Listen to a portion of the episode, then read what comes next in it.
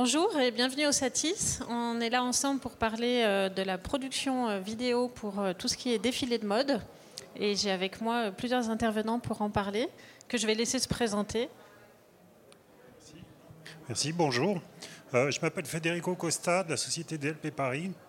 On fait de la création de contenu vidéo, de la post-production pour les films publicitaires et pour l'événementiel. Bonjour, je suis Duc Duhal-Leboru, directeur général de Freecaster. Nous sommes une agence de production vidéo dans le monde du luxe et de la mode et nous avons également la casquette de diffuseur dans le domaine du streaming qui est la suite pour nous de la partie production vidéo. Bonjour, je m'appelle Arthur Manin et je suis pilote de drone FPV professionnel depuis maintenant 2 ans. Bonjour, je suis Fabien Pisano, je dirige les activités de Sony Professionnel pour l'Europe du Sud. Merci d'être là avec nous pour parler donc du sujet assez spécifique du défilé de mode et qui englobe aussi, j'ai envie de dire, qui représente peut-être où on en est pour tout l'événementiel aujourd'hui. On imagine facilement qu'il y a un avant et un après Covid. Qu'est-ce que ça a changé et à quoi ressemble un défilé de mode aujourd'hui, Tug, peut-être ? Alors oui, effectivement, il y a eu des changements majeurs. Le Covid a bouleversé le secteur. Les grands points qu'on a remarqués, nous, chez Freecaster, bon, il y a eu un arrêt total du présentiel assez long. Les maisons ont basculé de manière forcée, mais assez rapidement, ont basculé dans le digital de manière extrêmement rapide. Il y a eu la production de films représentant les défilés, donc avec des grandes signatures, des choses comme ça, des films tournés avec des équipes réduites, dans le respect des règles de distanciation et autres, des règles sanitaires. Ça, c'est pour la partie grand public à destination des clients. Il y a eu aussi une bascule extrêmement significative en interne dans les maisons pour pouvoir continuer à présenter les produits, les collections pour les acheteurs à travers le monde, puisque c'est un des premiers postes d'export en France. Et donc, il a fallu continuer à présenter les collections et faire de l'image à destination, en interne, dans les maisons, à destination des différents acheteurs, puisque les maisons ont continué à vendre, y compris en mode confiné. Les chiffres des grandes maisons françaises ont été, même en mode Covid, assez significatifs là-dessus, quoi. Et du coup, c'était quel type de production audiovisuelle ?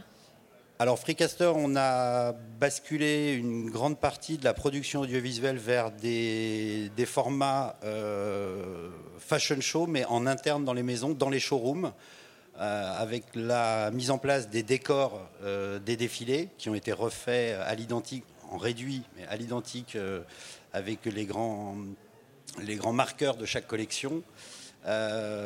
Et c'était des présentations beaucoup plus courtes avec des explications sur les pièces maîtresses, les produits phares, ce que les maisons voulaient mettre en avant dans au sein de la communauté de tous les acheteurs, quoi. Donc une bascule, le fashion show est devenu un film et par contre il y a eu une déclinaison extrêmement significative, production vidéo associée à ça, des edits particuliers qui ont été faits essentiellement à destination de l'interne et également vers les réseaux sociaux pour alimenter et continuer à alimenter un canal de communication et de présentation d'images, quoi. Et là, aujourd'hui, on va dire presque 2 ans après le début de la crise, où est-ce qu'on en est ? Est-ce que ça, c'est des modèles qui finalement perdurent ou est-ce qu'on est revenu à ce qu'on faisait il y a 2 ans ? Non, les bonnes habitudes sont restées, c'est-à-dire que les maisons font ça maintenant de manière pas générale, mais c'est quand même quelque chose de très très très répandu dans les grandes maisons. Et on a repris les anciennes habitudes, à savoir les shows en présentiel. Là, la Fashion Week de Paris a fait salle comble. Enfin, en tout cas, toutes les dates ont été retenues. Il y a eu très peu de. Certaines maisons sont restées à faire des films spécifiques ou des produits vidéo, même plus longue durée, des 30 minutes, des 45 minutes, avec une scénarisation plus forte. Mais les fashion shows sont revenus et on a gardé la partie présentation interne au sein des maisons en restant dans le modèle digital. D'accord. Et les shows eux-mêmes, est-ce que visuellement ils évoluent? Peut-être Federico peut nous en dire un mot. C'est-à-dire, je suis tout à fait d'accord avec ce que tu as dit par rapport à cette mutation.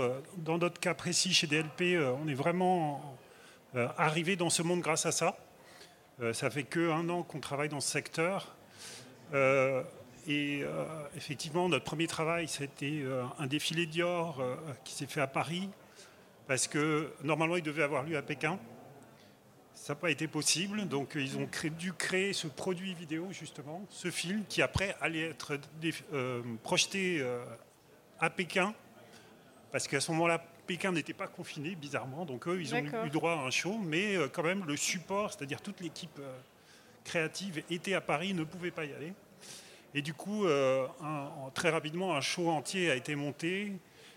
Donc nous, notre travail a été toute la création du contenu, tout s'est fait, ça a été une expérience en XR, c'est-à-dire en virtual production, un studio entier, un écran LED de 30 mètres de large avec un plafond LED, et donc nous, on s'est occupé de la création de tout le contenu, tout ce qui a été diffusé, on a travaillé main dans la main avec le directeur artistique qui s'appelle Thomas Vance. Et à partir de ce moment-là, on a vécu, ça a été un nouveau type de client pour nous. Et c'est quelque chose qui en tout cas dans notre cas, perdure. Après, on est intervenu sur le film Aria pour Gucci, pour les 100 ans de la maison. Donc à nouveau, on a fait tout ce qui est le contenu qui était diffusé. C'est-à-dire que la XR est devenue une sorte un outil presque standard dans ces nouvelles productions. Et à nouveau aussi, on utilise aussi les technologies d'Unreal, qui est un petit peu en raccord avec tout ce qui est en train de se passer. Ça rejoint le monde du jeu vidéo. Tout le monde connaît l'expérience de Balenciaga avec son jeu vidéo. Donc voilà, on est... Parce qu'en fait, aujourd'hui, on n'est plus dans des décors réels. Le décor, il est entièrement créé par vous. Oui, après c'est cyclique. C'est-à-dire, nous, on a eu des cas qui sont comme ça. Effectivement, pour moi, c'est cyclique. C'est des phénomènes de mode qui arrivent, tout le monde se jette dessus, après, ça va passer. Mais ce sont des outils qui, après, restent des outils qui vont rester dans la toolbox qu'auront les créateurs pour faire ça. Mais c'est surtout, c'est révélateur du fait que la mode rentre dans le monde du divertissement, de l'entertainment. Donc ils sont maintenant obligés, ça monte la barre, c'est-à-dire qu'ils sont obligés de générer un contenu qui va vivre sur plein de supports. Et c'est là où justement le monde de l'audiovisuel rentre en force dans ce secteur. Pour créer une image plus riche et plus excitante. Plus riche, donner tout un savoir-faire, de nouveaux outils. Et rester à la page dans la modernité et de tout ce qui se fait, quoi. C'est-à-dire, par exemple, là, on est en train de travailler sur des manières de pouvoir, lors de ces défilés, surimprimer les collections sur les gens qui sont présents. Et après, ça ouvre plein d'autres choses qui seront typiquement cette techno qu'on nous a demandé sur laquelle on nous a demandé de travailler. Forcément sera décliné. Maintenant, on parle de métavers et des choses comme ça. Est-ce qu'il n'y aura pas tout un côté de la mode qui deviendra virtuel? Est-ce que ton avatar pourra s'acheter des vêtements virtuels, mais qu'il ne pourra que porter dans le métavers? Enfin voilà, c'est la porte ouverte à tout ce qui suit, quoi. Voilà. Et on parle de nouveaux outils, et notamment de nouveaux outils de prise de vue. Ça me fait penser à toi, Arthur, donc, qui est pilote de drone FPV. Donc on imagine plutôt en train de suivre des athlètes. Oui, exactement. Mais en fait, le boulot s'est énormément diversifié depuis qu'on a été capable de porter des caméras beaucoup plus grosses que des GoPro. Donc comme on peut le voir là sur la table avec cette machine où on met une caméra Red Komodo par exemple, là, où ça nous a ouvert la porte du coup à des tournages beaucoup plus importants, donc aussi à la mode. Et j'ai eu la chance de faire quelques tournages, et dont un exemple qu'on pourra montrer, où ils intègrent de façon très particulière le drone FPV. C'est un nouvel outil, c'est une nouvelle typologie d'image. Donc il faut savoir, pour ceux qui ne connaissent pas, c'est des drones de course qui permettent de faire des prises de vue qui sont à la fois très rapprochées de sujets et en même temps prendre de la distance, aller au bout du set, chercher un autre mannequin, revenir à l'autre bout, reprendre un mannequin à l'entrée. Donc c'est comme un électron libre, on le voit là sur les images. Voilà, donc on a le réal dans l'intercom qui nous dit « Ok, va sur ce mannequin, filme-le comme ça, panne autour de lui. » Et en fait, c'est vraiment un outil différent dont ils servent. Une fois intégrés dans les vidéos, ils prennent des plans de 2 secondes, 3 secondes, pas plus. Et parfois même, ça leur sert à remplacer des steadicamers, là où le steadicamer ne pourrait pas aller, sur une passerelle, par exemple, en hauteur, sur quelque chose qui n'est pas accessible, où il serait trop visible, par exemple, par les autres caméras. Donc, c'est des nouveaux outils qui s'intègrent depuis maintenant 2 ans dans les défilés de mode. Et le Covid a fait exploser ça. Ça a été énorme. On en voit sur tous les défilés. Donc, c'est quelque chose qui va évoluer énormément. Les caméras évoluent, les drones aussi. Il y a beaucoup de tournages qui sont faits en intérieur, où on est à proximité des mannequins. On peut le voir sur les images. Là, je passe quand même très, très proche des mannequins. C'est pour ça qu'on a des machines qui sont vraiment spécifiques à ça, qui sont protégées, carénées. Il y a toute une partie sécurité aussi. Donc, toute une partie sécurité où il y a un deuxième pilote avec moi. Par rapport aux mannequins et par rapport à l'environnement du set. Parce qu'on peut le voir sur le set, il y a des steadicamers qui se baladent un peu partout. Il y a des gens avec des lights, il y a des câbles, il y a énormément de choses que moi, je ne peux pas forcément voir en drone. Et j'ai besoin d'avoir une deuxième personne avec moi à côté qui m'explique l'environnement, qui m'explique « Ok, attention, tel mannequin est là, le réal t'a demandé d'aller le chercher, il faut que tu ailles là-bas. » Pour que je ne perde pas de vue non plus le fil de ce qu'on me demande dans mon boulot. Oui, parce que toi, tu es avec tes lunettes, donc Moi, en fait, je pilote avec des lunettes, donc je vois que le cadrage du drone, donc ce qu'on voit sur la vidéo là.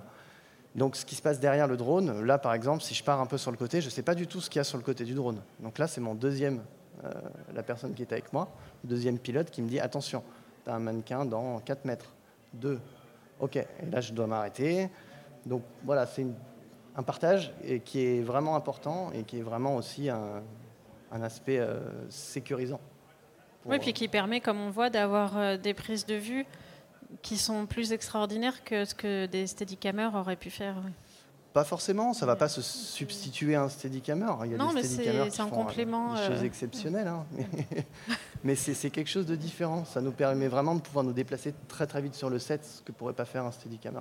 Ça permet aussi, en tout cas, les expériences qu'on a pu avoir sur Saint-Laurent, au Trocadéro, ou des choses qui ont été faites à Shanghai ou dans d'autres pays, ça permet aussi, à un moindre coût, par rapport à n'importe quel autre type d'aéronef, ça permet de situer un événement et d'avoir une image d'intro waouh ou une image de fin. Je pense à un défilé Saint-Laurent à la Tour Eiffel, on avait le drone qui était en stationnaire et on avait le bouton pour allumer la Tour Eiffel. Donc on a attendu les derniers invités, le drone était prêt et le début du show démarrait par l'illumination de la Tour Eiffel. Immédiatement, dans n'importe quel pays dans le monde, le show est situé, l'événement est à son importance et tout de suite, on a immédiatement le positionnement de la marque par une seule image.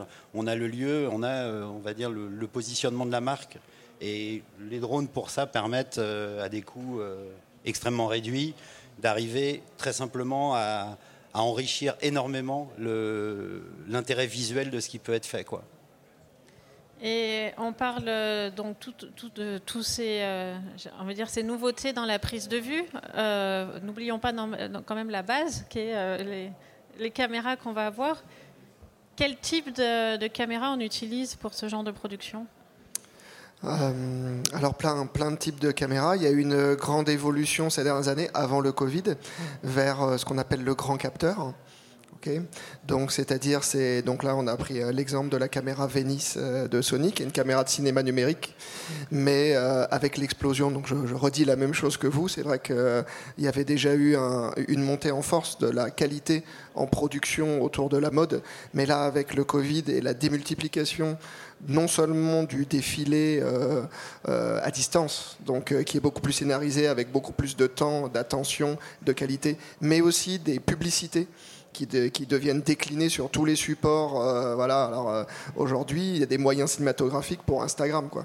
Alors qu'avant, c'était vraiment de l'ordre de la caméra, la petite caméra. Mais maintenant, aujourd'hui, non, on voit les mêmes moyens sur une série télé que sur la dernière connexion qui va passer en format 4:3. Hein. Donc voilà, ça c'est une première chose. On a vu aussi dernièrement, avec les prestataires à qui on travaille, une grosse demande autour du travail sur le rendu cinématographique, c'est-à-dire la profondeur de champ, avoir quelque chose avec des flous d'arrière-plan, des très gros plans, des choses comme ça. Et il y a une nouvelle technologie qui est arrivée sur le marché récemment, qui est le full frame. Alors c'est pas nouveau le full frame, hein, c'est le format 24-36, c'est celui de la photo d'il y a 100 ans, hein, des débuts, mais qui maintenant avec l'évolution technologique, on peut faire des grands capteurs qui deviennent accessibles économiquement pour des productions type mode. Et donc, ça permet de se rapprocher très fortement des mannequins ou autres, tout en gardant beaucoup de résolution et une faible profondeur de champ. Donc, qui dit faible profondeur de champ dit mise au point. Oui. Comment ils font concrètement ? Il y a des pointeurs Oui. Comme... oui, j'imagine que c'est extrêmement précis. Oui, que ce soit sur les... quelqu'un qui marche dans l'axe... Exactement, sur les caméras silhouettes, sur les pannes, sur les tilts. Enfin, les caméras sont très régulièrement opérées par une équipe. D'un autre côté, il y a toute la partie robotisée, les têtes robotisées ou tous les équipements mobiles, les grues, etc., qui sont aussi utilisés de manière extrêmement régulière dans... très nombreux shows, et les steads sont aussi avec le pointeur, l'assistant à côté. Oui, c'est les équipements et la taille même des focales obligent parfois à avoir une équipe assez soutenue. Oui. Mais en fait c'est simple, c'est les équipes cinéma-fiction qui de temps en temps faisaient un peu de pub, etc. Maintenant ils font un peu de pub et puis beaucoup de mode aussi, on les retrouve régulièrement là et avec les mêmes outils, les mêmes contraintes de l'univers cinématographique mais autour du défilé. Après ce que je pourrais rajouter c'est que aussi la manière dont se filme un défilé fait qu'il faut vraiment être capable de capter, c'est-à-dire il faut vraiment... tout faire en même temps. À la différence d'un tournage, on va refaire son plan X fois, on peut se contenter d'une seule caméra.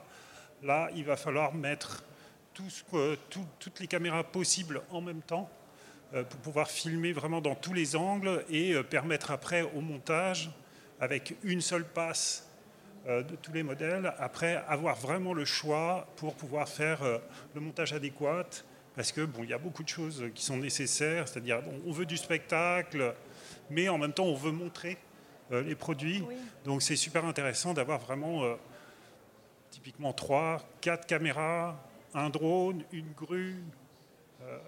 Nous, par exemple, on avait un buggy aussi pour vraiment avoir toutes les angles et toutes les valeurs possibles sur une seule passe. Et après, vraiment, avoir toute la liberté au montage, quoi. Et tout à l'heure, Fabien parlait de... En fait, maintenant, on ne produit pas une vidéo, mais un ensemble de vidéos. Du coup, typiquement, qu'est-ce qui va être produit pour un défilé, pour une marque ? Est-ce que c'est du live ? Est-ce que c'est... Alors, je vais laisser mes collègues parler, mais déjà, il y a le live. Donc, c'est important que les caméras aient des sorties dites live propres. C'est-à-dire que ça va changer d'une caméra à l'autre. Est-ce qu'on a bien la 4K avec du 10 bits en résolution, en sortie 12G SDI, pour pouvoir directement avoir le master de plus haute qualité. Et un contrôle image, parce que j'imagine bien sûr, que la un contrôle type un quart régie. Hein. Donc là, on retrouve des données broadcast qui n'étaient pas avant, pareil, c'est très intéressant pour moi la mode, parce que c'est le carrefour, un laboratoire. On va retrouver à la fois des méthodologies broadcast avec limite, on pourrait avoir un quart régie dans certains cas, et les mêmes notions de temps réel, de pilotage et de précision, comme tu l'as bien remarqué tout à l'heure, il ne faut pas se louper du premier coup, la qualité sur des sorties nobles. Et puis derrière, toutes les équipes qui viennent plutôt de l'univers ciné, qui sont capables de scénographier très fort, de travailler sur la profondeur de champ. Donc on voit tout ça qui converge. Et tout à l'heure, tu me disais, il y a tout un tas de types de productions qui sont faits et destinés à plusieurs plateformes aussi. Alors oui, le live, évidemment, on en fait de manière extrêmement régulière sur tous les grands défilés qu'on peut faire. On les filme pas tous, mais on en diffuse énormément, les Vuitton, les Givenchy, les Saint-Laurent, les Hermès, etc. On a aujourd'hui en standard la diffusion live sur le site web du client, avec éventuellement plusieurs déclinaisons géolocalisées, c'est-à-dire tout le site web, l'information texte du site web anglais peut être différent du français, du chinois. Donc on a une diffusion site web, on a en moyenne 7 ou 8 réseaux sociaux, quasiment en standard sur toutes les marques, avec des nouveaux qui arrivent. On a maintenant des diffusions live sur TikTok, on a des diffusions live sur V-Contact, le Facebook russe. Et puis l'explosion qu'on a pu constater aussi, c'est les réseaux sociaux chinois. Alors les chiffres, je les ai pas forcément, les maisons les gardent, mais on m'a parlé d'un défilé de Vuitton qui avait fait plus de 100 millions de vues sur l'ensemble des réseaux chinois, quoi. Chinoise, ouais. Ça n'a un live de 35 millions, un live vu par 35 millions de personnes en Chine, c'est, on va dire, courant. Alors, c'est des chiffres qui sont... pour ça, quand on parle de la diffusion de la mode, il faut prendre maintenant conscience que c'est... comme tu disais, il y a un défilé, ça fait 12 minutes, on est entre 10 et 20, il y a un seul passage... Et l'événement va vivre ce qu'on va filmer à ce moment-là, ça va rester entre guillemets pour l'éternité. Et c'est la marque à ce moment, et on est en charge de produire ces images-là et de les diffuser dans des conditions techniques satisfaisantes pour le monde entier en 12 minutes. Et du coup, quand on produit pour un réseau social, on produit en vertical ? Alors, il y a plein de versions possibles. Aujourd'hui, on constate de manière assez régulière la présence de deux réals. Un qui fait la réal 16-9, le programme, et un réalisateur Instagram. Ça peut être le 16-9 ? Soit il coupe le 16-9, soit il utilise... Enfin, dans tous les cas, il va produire l'image va être encodée et diffusée en verticale. C'est soit le programme que fait le premier réal habillé de détails ou de focus spécifiques qui sont adaptés à la vue en verticale, soit c'est une réalisation complètement différente avec des split screens, avec même des caméras qui peuvent être isolées spécifiquement pour Instagram. On élargit encore le spectre, puisque aujourd'hui le mode de diffusion, on va dire streaming, la vidéo dans le digital, et au-delà des prints dans la presse papier, etc., c'est quand même leur premier canal de communication, quoi. Donc oui, il y a des réalisations aujourd'hui, il y a des réalisations spécifiques, des directions artistiques spécifiques pour du format vertical, oui, tout à fait. Alors est-ce qu'on pivote les caméras ? Oui, alors on a des upgrades de firmware qui arrivent, c'est quasiment en haut de des priorités, en tout cas chez Sony, sur le tournage en capteur vertical. Pour avoir directement sorti, aujourd'hui, il y a de la def, il y a 6K sur un capteur 3,5, donc on peut facilement tailler dedans pour Instagram vertical, mais on a des versions de firmware qui arrivent pour directement avoir la caméra pivotée pour en sortie, avoir la sortie droite en vertical. Ça, c'est dans les tuyaux et c'est worldwide, c'est une demande globale. Donc on sent la force. Sur la partie définition, effectivement, je voulais ajouter ce que tu disais par rapport à la richesse de l'image.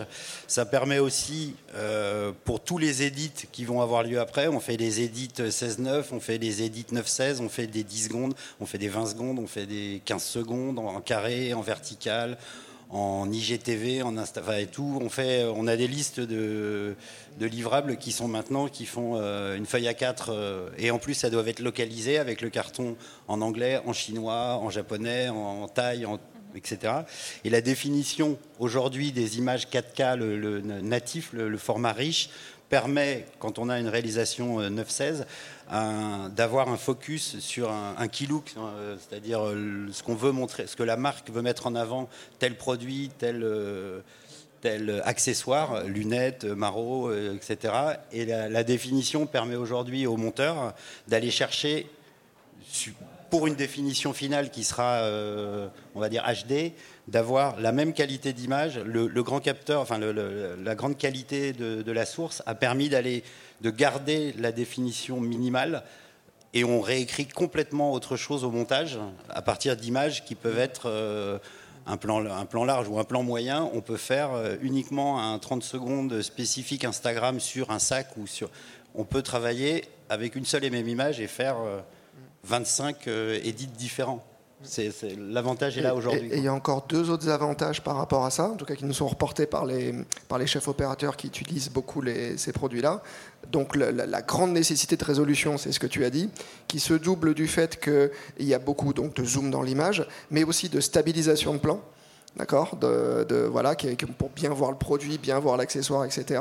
La résolution permet de mixer et de descendre en résolution, mais en stabilisant l'image. Donc ça, c'est un premier point annexe de l'avantage de la résolution. Et puis aussi, à l'autre extrême de l'utilisation, de plus en plus, ces images sont projetées en magasin. Et pas en magasin, juste sur un écran de 40 pouces, hein, sur des écrans combinés super grands, etc. Et là, dès qu'on n'est pas minimum en 4K, c'est tout de suite, ça marche pas. Le rendu est pas bon du tout. Donc, il y a une vraie... la résolution, plus que jamais, là, pour ce milieu-là, est clé. Et d'ailleurs, nous, on va vers le 8K et c'est sûr que ce sera adopté, quoi. Et on a parlé pas mal de live. Est-ce qu'on peut faire du drone aussi en live ? C'est possible, oui. Oui, on peut en faire. On n'en a jamais fait pour des défilés de mode, mais on en fait beaucoup pour des courses automobiles, on en fait pour des courses de vélo, on en fait pour des compétitions de ski. Oui, c'est tout à fait envisageable, mais la limite, pour l'instant, c'est la qualité.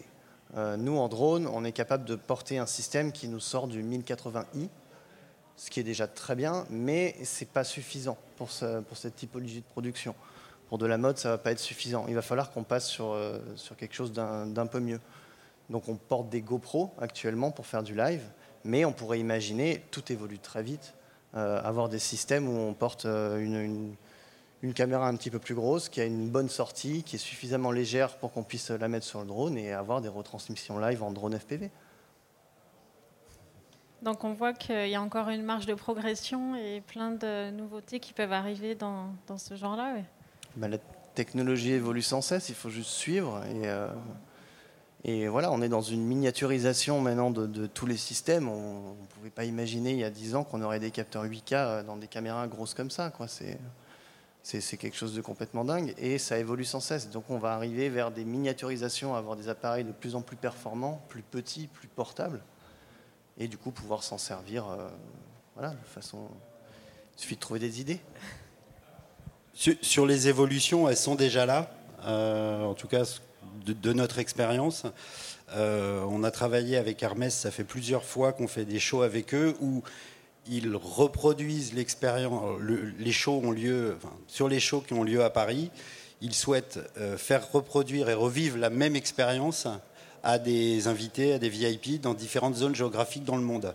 À savoir que un show Hermès qui était au Mobilier National, la scéno était... il y avait différents écrans verticaux, carrés, un peu dans toutes les formes.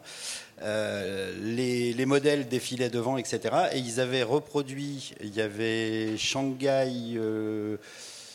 Tokyo, Dubaï et deux autres pays que j'ai oubliés, ils avaient reproduit les mêmes décors physiquement avec les mêmes tailles d'écran sur place. Et notre job à nous était d'envoyer par le protocole SRT, c'est-à-dire envoyer une image 4K par IP à une régie qui était là-bas, qui réceptionnait ce flux, qui le redécoupait dans les mêmes gabarits, et les invités qui étaient invités par la marque à Shanghai, ils ne pouvaient pas bouger à ce moment-là. Les gens vivaient l'expérience du défilé, pas exactement, ils n'avaient pas les modèles devant eux, mais ils étaient exactement dans le même environnement. Au même instant, on est à 700 millisecondes de latence pour envoyer ces images en 4K partout dans le monde. Donc, et c'est quelque chose qu'ils reproduisent maintenant de manière assez régulière.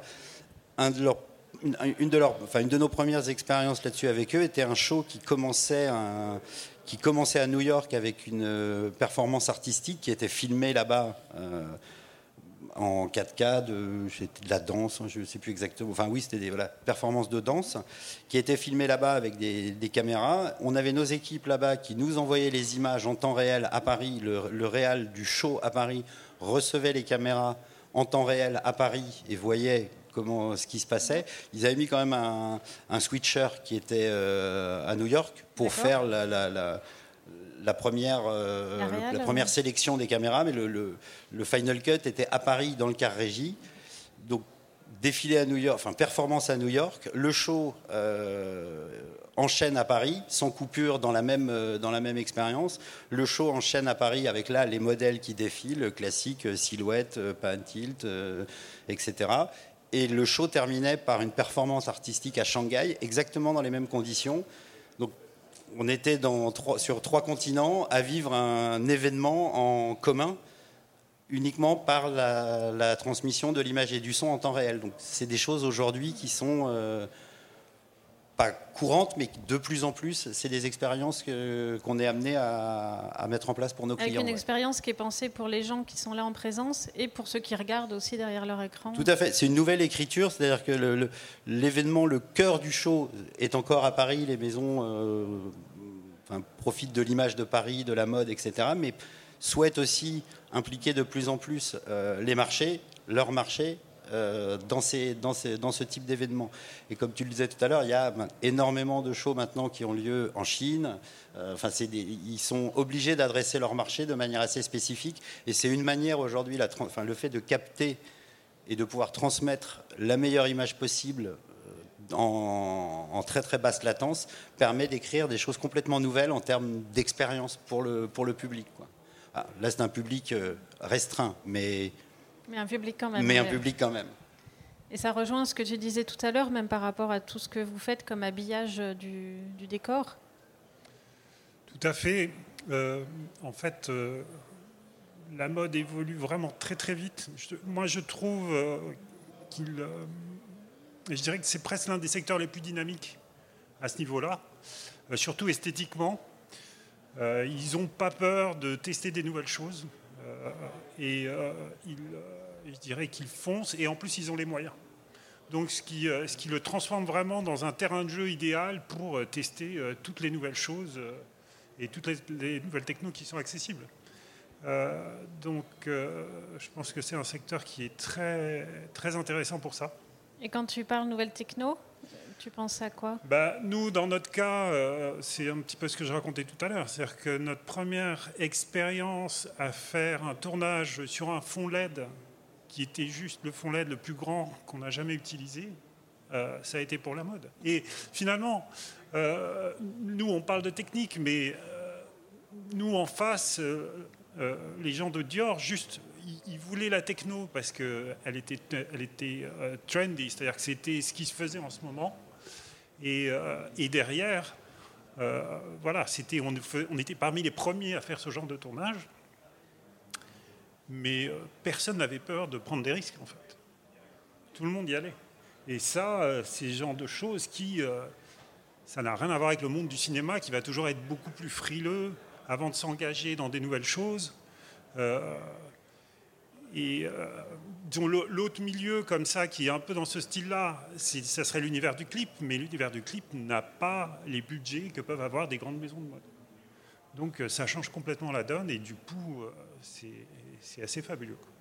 Et est-ce qu'il y a d'autres éléments, en réalité augmentée par exemple, est-ce qu'il y a d'autres expériences qui viennent enrichir ce qui se passe, vidéo ? Moi, ce que je sens, c'est que le futur va un petit peu nous échapper. C'est-à-dire que le futur, c'est l'audience, et c'est cette interactivité avec l'audience, et c'est le retour de l'audience, et forcément, ça passe par les plateformes comme TikTok et ce genre d'endroits où finalement, ce sont les utilisateurs qui se filment, eux.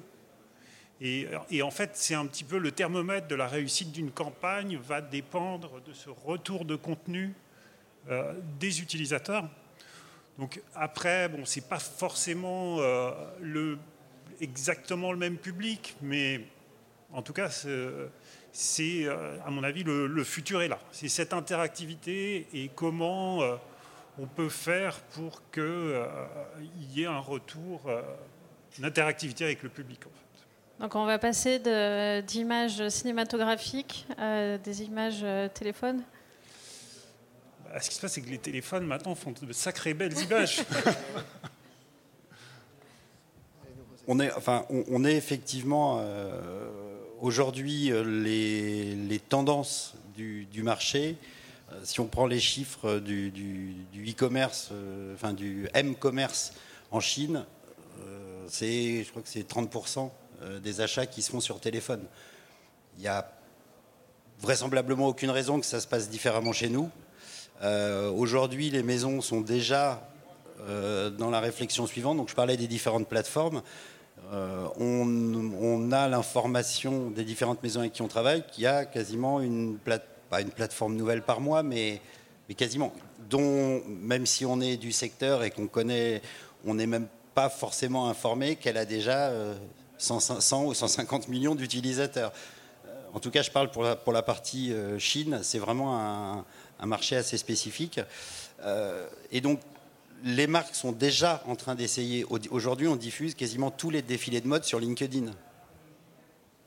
C'est une réalité, c'est aujourd'hui. Donc, les marques ont regardé les stats, analysé, c'est réfléchi, c'est pensé, c'est prévu, c'est marketé. Enfin, ils font ça de manière extrêmement sérieuse là-dessus. Aujourd'hui, on diffuse tous les défilés de mode sur LinkedIn, ou presque. On diffuse TikTok, Instagram, Facebook, YouTube, etc. Mais y compris des réseaux qui, a priori, n'entraient pas forcément dans la logique de la mode. Ça, c'est un premier point. C'est-à-dire, les marques n'ont pas peur, on va dire, d'élargir les audiences de manière... je suis assez d'accord, ils sont extrêmement novateurs là-dessus. Et puis on assiste aussi à une autre... Enfin, quand je parlais du m-commerce, on assiste aussi à des expériences ou à des réflexions autour du live shopping, ou des choses qui sont, on va dire, beaucoup plus réduites en termes de technique, où là, on bénéficie de la notoriété d'un modèle, d'une influenceuse, etc. Où là, on fait un peu le grand écart entre ce que disaient les capteurs et le 8K et les drones et les grues et du matériel cinéma de très très haute qualité. Et de l'autre côté, ça couvre aussi, les marques demandent aussi et avancent aussi sur se filmer dans une boutique. Par contre, c'est relié à un système de e-commerce et dès que la personne lève un haut ou une ceinture ou un accessoire, c'est directement accessible, on peut le mettre dans son panier en temps réel et ça marche très bien. On est vraiment sur ces deux tendances et ça couvre vraiment tout le spectre. La mode aujourd'hui couvre vraiment tout le spectre de la vidéo, quoi. Et c'est rassurant parce que c'est vrai qu'en marketing, on a l'impression qu'aujourd'hui, les gens font plus confiance à une image qui n'est pas léchée parce que ça fait moins publicité, ça fait plus justement influenceur. Donc, je trouve rassurant de se dire que la mode, c'est un secteur où on cherche quand même encore à faire du beau. Oui, on cherche à faire du beau, mais en même temps, il faut être authentique. Et c'est dans l'authenticité, justement, ça rejoint ce que tu dis, c'est-à-dire que l'image authentique n'est pas forcément une image super léchée. L'image authentique est peut-être une image téléphone. Mais bon, de toute manière, je pense que l'un, c'est-à-dire, tout est possible en même temps. Et c'est ce qui va se passer.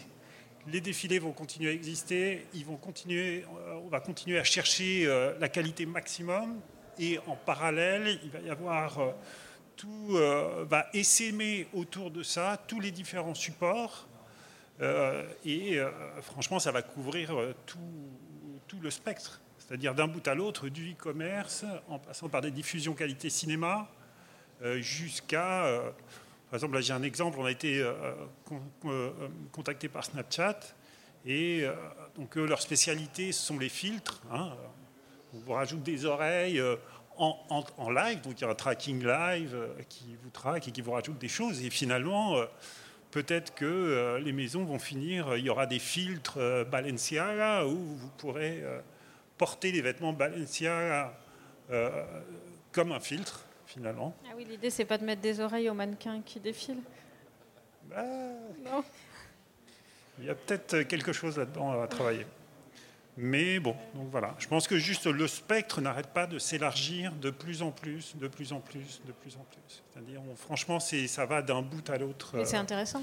C'est du live, c'est de la qualité cinéma, c'est de la XR, de la réalité augmentée. Ça couvre tous les secteurs. Et tout à l'heure, on parlait grande définition, grand capteur, etc. Est-ce qu'il y a un besoin de pérennité de ces images ? Ou, enfin, est-ce que les marques ont besoin en fait d'archives, ou est-ce que c'est du jetable et que 6 mois après les images n'ont plus de valeur ?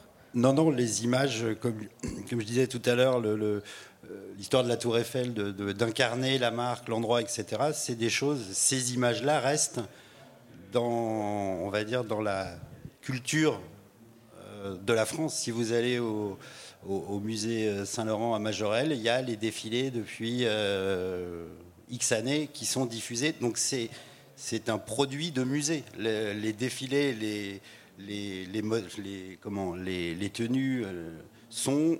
Il y a des musées de la mode qui diffusent des films de défilés. Ça fait vraiment partie de la culture française. Au-delà de la qualité, pour ça, est extrêmement importante. Et c'est aussi... J'ai mis ça au tout début de mon intervention. C'est aussi un secteur d'exportation absolument phénoménal. D'où le fait que les maisons sont portées à faire plus, à faire mieux, à faire encore. Elles ont les capacités de financer ces expériences tout en gardant l'œil du créateur, en gardant le contrôle de l'image, etc. C'est aujourd'hui des choses qu'elles ont parfaitement compris. Elles sont des maisons elles font de la mode, mais elles font de l'image, elles font du contenu sous toutes ses formes. Est-ce que la compétition entre les marques rejaillit sur la plus belle ou la plus originale image ? Oui, comme partout. Oui. Oui. Tant mieux. Oui, bah, bien sûr. Il faut avoir la meilleure idée, le meilleur endroit, les modèles les plus connus, etc. Que ce soit sur le set ou au premier rang, il faut avoir les célébrités. Oui, c'est une compétition, bien sûr. C'est une compétition. Et la tenue et accessoires, au final, c'est l'expérience audiovisuelle. Non ? Je crois, la tenue n'est jamais accessoire, elle est toujours centrale, quoi qu'il arrive. Mais c'est justement, c'est ce cadre qui, on n'a qu'à voir les images diffusées. Et ce qui est important, c'est le cadre. Donc nous qui créons du contenu, on travaille ce cadre qui justement doit être chaque fois plus novateur. Je dirais juste surprenant, jamais vu. Et là, il y a beaucoup de travail qui se fait. Et c'est là justement tous les liens entre la mode et les artistes plastique, je dirais. Et à chaque fois, ils cherchent à aller trouver de nouvelles idées, de choses intéressantes. Et après, c'est à nous de transposer ça dans quelque chose qui soit utile et utilisable. Parce que l'identité visuelle d'une marque passe par la production vidéo, aujourd'hui ? Je dirais, en quelque sorte, oui. Passe par l'image, point. Donc... Et voilà, et nous sommes l'image. Enfin, moi, je réinsisterai encore plus que ça. On a vu une explosion, vraiment, et pré-Covid, mais du médium vidéo pour les marques, qui certaines d'entre elles, nous d'habitude, la chaîne c'était très, très linéaire. Il y avait les chaînes de télé, il y avait les sociétés de production, il y avait les agences, etc. Aujourd'hui, les marques deviennent des médias. On ne peut pas dire le contraire. Elles intègrent, quand on le voit au niveau technicité, ressources humaines, méthodologie de travail, elles intègrent, elles grappillent, et de plus en plus, elles deviennent... Je vois le niveau de discussion qu'on a, même sur des salons ou autres. Avant, c'était qu'avec des sociétés de production ou de post-production, des prestataires. Maintenant, c'est les marques. En dehors, je mets même encore en dehors de la mode, mais comme tu disais très justement tout à l'heure, comme eux, ils sont avant-gardistes, ils cherchent à se différencier, et ils ont les moyens, par rapport à plein d'autres secteurs. Ça va très vite. Et pour moi, là, il y a, nous, en tout cas, de notre point de vue de fournisseur de technologie, on a vu une vraie croissance liée à la production d'images, vidéo, comme brand content, communication de marque. Ouais, C'est ce qu'on a dit plusieurs fois, c'est qu'à partir de maintenant, les maisons de mode sont devenues des générateurs de contenu. Ils font du divertissement. C'est de l'entertainment, 100%. C'est-à-dire que ça va au-delà juste du produit lui-même, effectivement. C'est un show. C'est un show. Une éditorialisation de la marque continuelle sur toute l'année.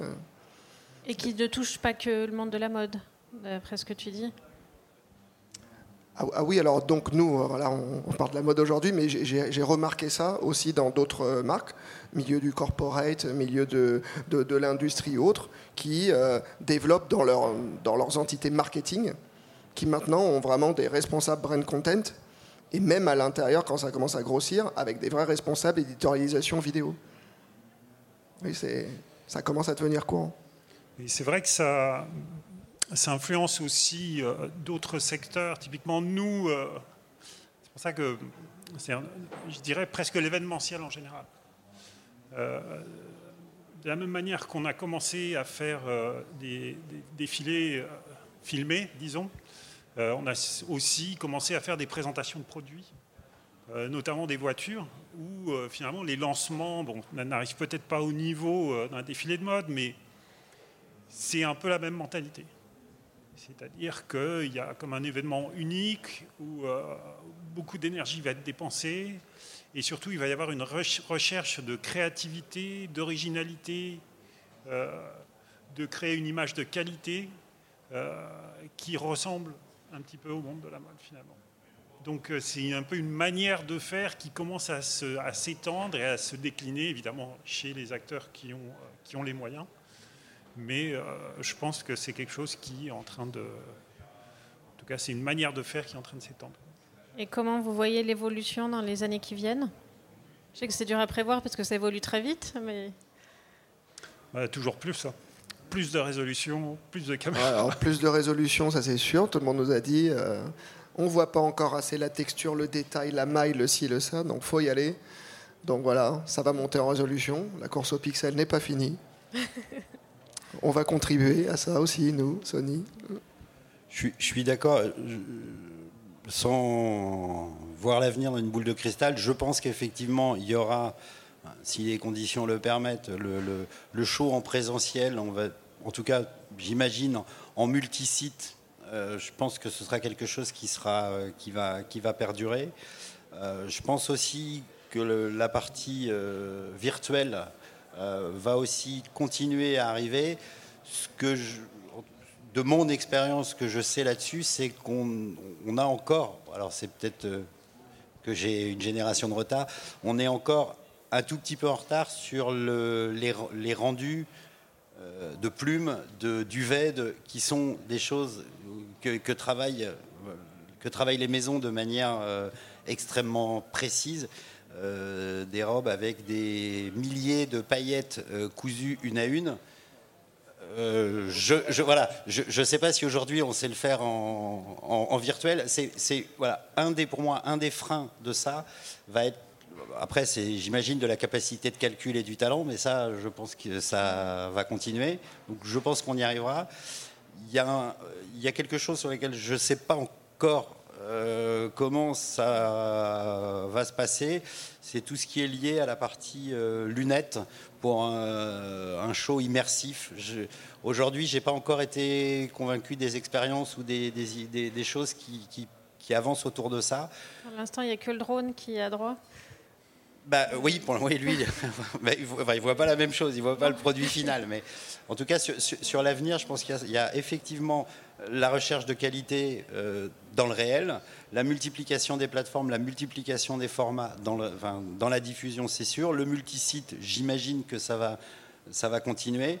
Après, sur la partie virtuelle, je vois moi aujourd'hui un petit point, et puis le fait de vivre une expérience avec un casque, ou alors je suis déjà trop vieux et je m'y ferai pas, je sais pas. Moi, sur le virtuel, je coïncide avec toi. Je pense que le casque, c'est une expérience unipersonnelle. Par contre, je reviens sur ce que j'avais dit tout à l'heure de l'authenticité. C'est-à-dire, si les nouvelles générations, maintenant, passent leur temps sur Fortnite et sur des jeux vidéo, C'est ce qu'a voulu faire Balenciaga avec son jeu vidéo. Son défilé est un jeu vidéo avec tous les défauts de qualité que ça peut avoir, mais c'était authentique. Et tout le monde, tous les gens qui en ont profité savaient très bien que ce qu'ils voyaient, ce n'était qu'un jeu et qu'après, il y avait la réalité qui était à côté. Donc, en tout cas, l'un n'empêche pas l'autre. Mais pour moi, le futur est dans ce côté virtuel. Mais j'insiste, c'est quelque chose qui est parallèle. En fait. C'est juste le spectre s'élargit. On rajoute encore une case par rapport aux différents moyens qu'on a de communiquer. Donc on se retrouve l'un n'empêche pas l'autre. C'est pas forcément une compétition, ça ne remplace pas. C'est juste que le spectre s'élargit. Et tant mieux. Enfin, c'est un moment intéressant. Très bien. Donc on va peut-être conclure, sauf si vous avez d'autres choses à ajouter. Moi, je pense qu'effectivement, je pense qu'on a de la chance, enfin, en France aujourd'hui, en tout cas, d'avoir quasiment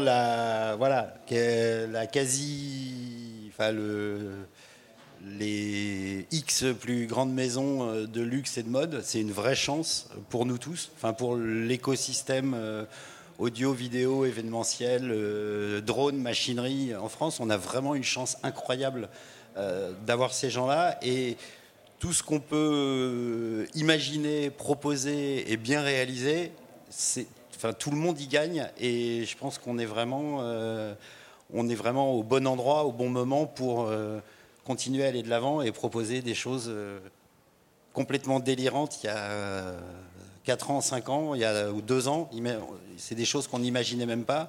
Aujourd'hui, c'est réel, c'est possible, c'est ça, c'est... Aujourd'hui, c'est ça qu'on arrive à faire, quoi. Et on a vraiment... c'est absolument passionnant de vivre ça, cette période-là. Avec un rythme qui s'accélère. Oui, mais ça, on a l'habitude. Bon, et je vous remercie. Merci beaucoup. On va terminer sur cette vision du futur. Merci.